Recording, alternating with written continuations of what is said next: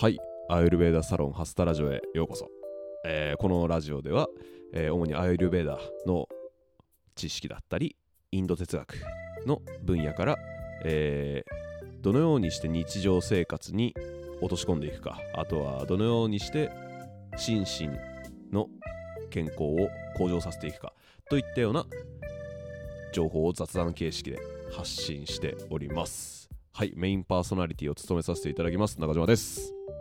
アイルベーダーサロンハスタの小松崎です。よろしくお願いします。はいお願いしますということで今前回ねえーごま油はいはい。の話をして、はい、あのー前回の収録ではちょあん話したかちょっと覚えてないんですけどそのなんだっけその耳耳の中にその油塗ったりとはいはいはいかはいあと鼻の中に油塗ったりとかって話をはいそのしてもらった時はいがはあるじゃないですいはいか。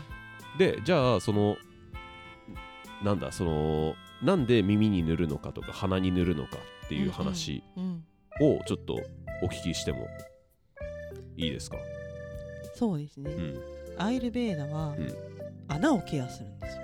ほう。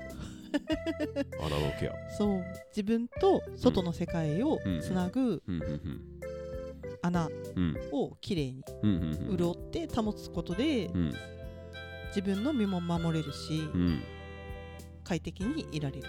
うんうんなので、うん。オイルをそうまあ皮膚だけじゃなくって、うんうんうんうん。この前もちょっとお話ししましたけど、うんうんうん。口に含んだりとか、うんうんうん。鼻に塗ったりとか、うんうん耳に塗ったりとか、うんうんうん目もケアしたりうんうんうん。っていうことをしていくんですね。うんうんうんうん。でまあその一番大きな器官である皮膚、うん。まあ、まさに一番数の多い毛穴っていうのをケアしていくっていうので、まあ、オイルマッサージがあ勧められてる。ー なるほど。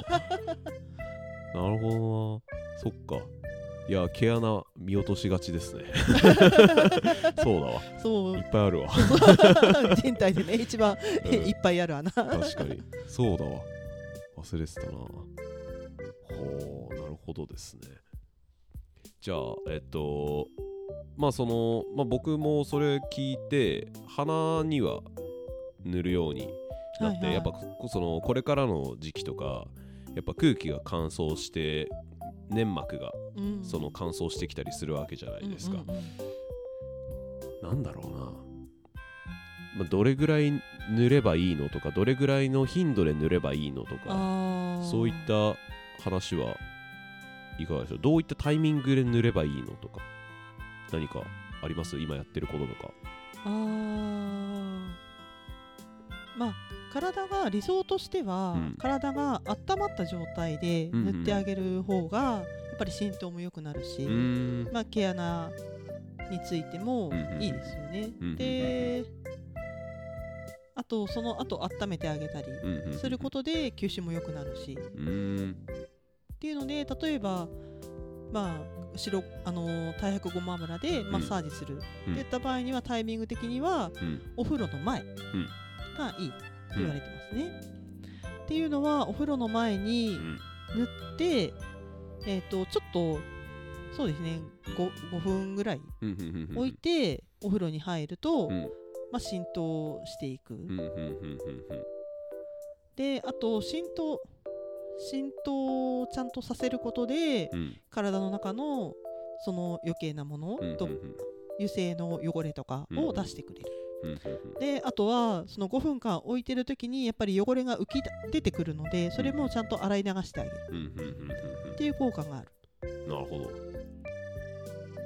そうなるほどでしっかり浸透していくことであとは筋肉とか体に潤いを与えてくれる。そうすることでその機械がスムーズにオイルさすと動くように人間の体もオイルさすとスムーズに動くようになるよねっていうことから、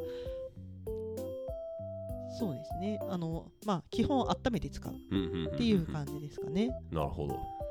まあ、あの、一応、まあ、基本温めるってだけであって、まあ、一応、温め、まあ、温められなくとも効果が出ないわけではないですもんね。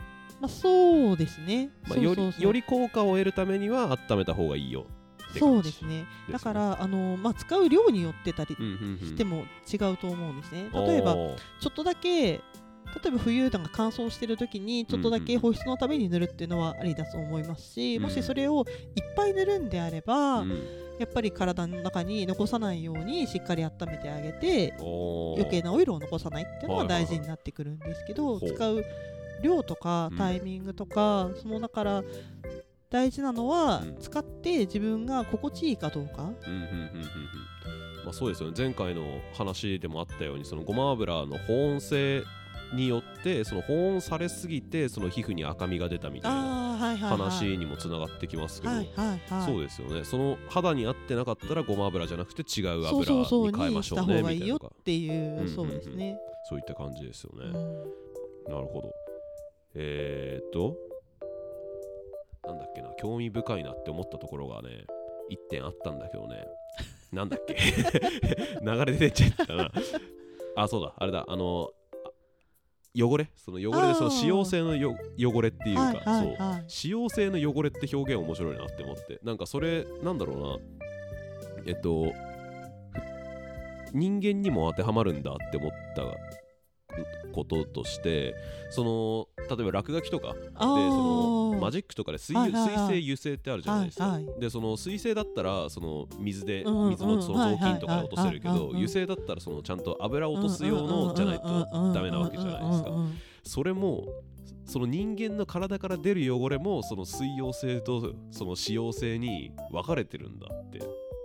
分かれてるっていうかその油性？その油に溶けて出てきやすい汚れとかあるんだっていうのが面白いなって思いましたね。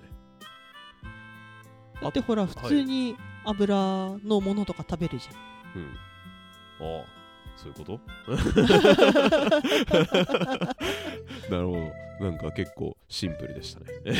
えあとは、あれですね、そう、あの、筋肉、うんうん筋肉のその、柔ら柔らかさを与えるっていうか、それもそこまで浸透するかみたいな風に僕は思いましたね。なんか前ねえっと骨骨までなんか届くみたいなこと言ってましたよね。そんな行くって思いましたけど。そう。やっぱ実際やっぱその骨まで浸透するのにもそんな時間かかんなかったですよね。そう大体5分ぐらいってなんか諸説ねあるように言われてますけど、うん。5分ぐらいとは言われてますよね。うん。まあやっぱそうですよね。骨、まあ、骨までね届くって考えたらそりゃいいサビ取りになるよねって、うん。すごいな。そこまで浸透するとなるとだいぶだいぶねなんかその自分の体の柔らかさっていうかね柔軟性みたいな、うんうんうんきしみは相当変わりそうですよね。変わりますね。だからうん。割とその派遣先で働いてて、うん。まあ1日8時間うんいるわけですけうど、んうん。まあ動き回ることが多いわけですよ。うんうんうんでまあ重いものを持って動き回るってことが多くても、うん。割とそんなに私は疲れを残さずに今来られてるのは、うん。結構オイルのおかげじゃないかなと思ってますね。うんうんうんうん。ちゃんとサビ取りをサビ取りができてスムーズに動けてるからこそ、うんうん、そうそうですね。ってそうですよね。やっぱ。ねそう本当この人間のねこの疲労感とかをサビで捉えるとだいぶ分かりやすいなって、うん。個人的にも確感じてて。うんうん。やっぱね自転車とかもそうですけどやっぱ錆びてたりするとうん。やっぱチェーンが固まっちゃってなんかうんうんうん。うんすげえ音したりするじゃないですか。すげえ音したりあとやっぱ錆びちゃうと動きが悪くなって、うん。それを動動かないのを無理やり動かそうとするうんうんとバキってなってうんうんなんか壊れちゃったりとか全然あるじゃないですか。うんうんそれも人間の体で起こ起こるって考えたらねそりゃなんだろうケアしてあげようよってうんうん。なりますよね。556刺してあげてよみたいな。なりますよね。ね。うん。すげえな。大事だな油。いやそうね。なんかその口に含んでその口に含むことによってその歯肉炎が、はいはい。抑えられたみたいな話あはいありましたけどやっぱその油って聞くとねやっぱ基本的には忌避されがちな存在としてやっぱ世の中出回ってしまってると思うんですよ。これはその僕自身が今勉強してる栄養学の話でもそうなんですけど、まあ、その三大栄養素って言われてるぐらいだから必要なんだよって取りすぎてるからみんな太ったりするんだろうって話であなわけであって取りすぎだったりとかあとは種類ですよね。どういう油を取るかみたいな。どういう状態の油を取るかみたいな話にもそれはつながってくるとうん。思うんですけどまあその油をねだからそうやってなんだ僕らの体のきしみを取ってくれたりとか、あとはごま油にかに関してだったらその温めてくれたりとか、あとはその前回放送でも話したようにその抗酸化作用だったりとかあとは脱毛を抑えてくれるとか、うん。ほうれい線を薄めてくれるとか、うん。そういったいろんな効果があるんだから、えー油だから良くないみたいなうん。忌避するんじゃなくてちゃんと向き合おう向き合った方がいいよねっていうか、そうですね。ちゃんと知識をつけて、うん。そう。多分知識がない知識まああのこういう言い方したらあれですけどそう知識がないからその避けがちっていうか。んんきちんとね使ってあげれば、うん。うん。悪いものではうん。ないので、そうごま油もだから大量に塗って例えば冷えるとか、うん。そういう風になっちゃうと逆にオイル残っちゃうんで、うんうんうんうんうん。あの自分が重だるくなっちゃったりとか具合悪くなるんで、ん。その使い方が大事ですよねやっぱり。うん。まあやっぱねそういった使い方とかもねやっぱまああのサイトとか今今だったらその YouTube だったりとかそのインターネット探したらいろいろ情報出てるとは思いますけどやっぱこうやってこのポッドキャストを聞いてくれてる方がいるんだったらぜひねうん。サロンに足運んでもらってでそれでオイルトリートメントのその家でのケアの仕方ね。みたいなことをはい。ちゃんと小松崎さん本人から聞いていただけた方が、まあ、よりその重だるくならない重だるくなるようなことは防げたりとかするんじゃないかなとはうん。思いますよね。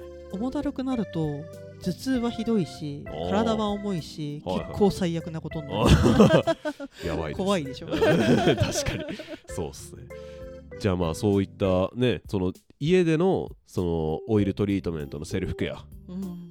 のことについてもっと知りたいといったもっと詳しく知りたいといった方いらっしゃいましたらその概要欄に貼ってあるそのインスタグラムの URL のリンクからダイレクトメッセージ飛ばしていただければなと思います。ということで、えー今回は今回主にごま油そうですね。の話、ごま油の話？前回もやったっけ？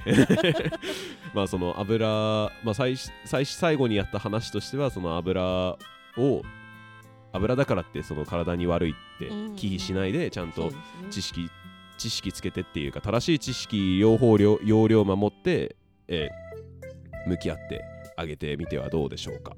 といった話で今回は終わろうかなと思います。はい。ありがとうございました。ありがとうございました。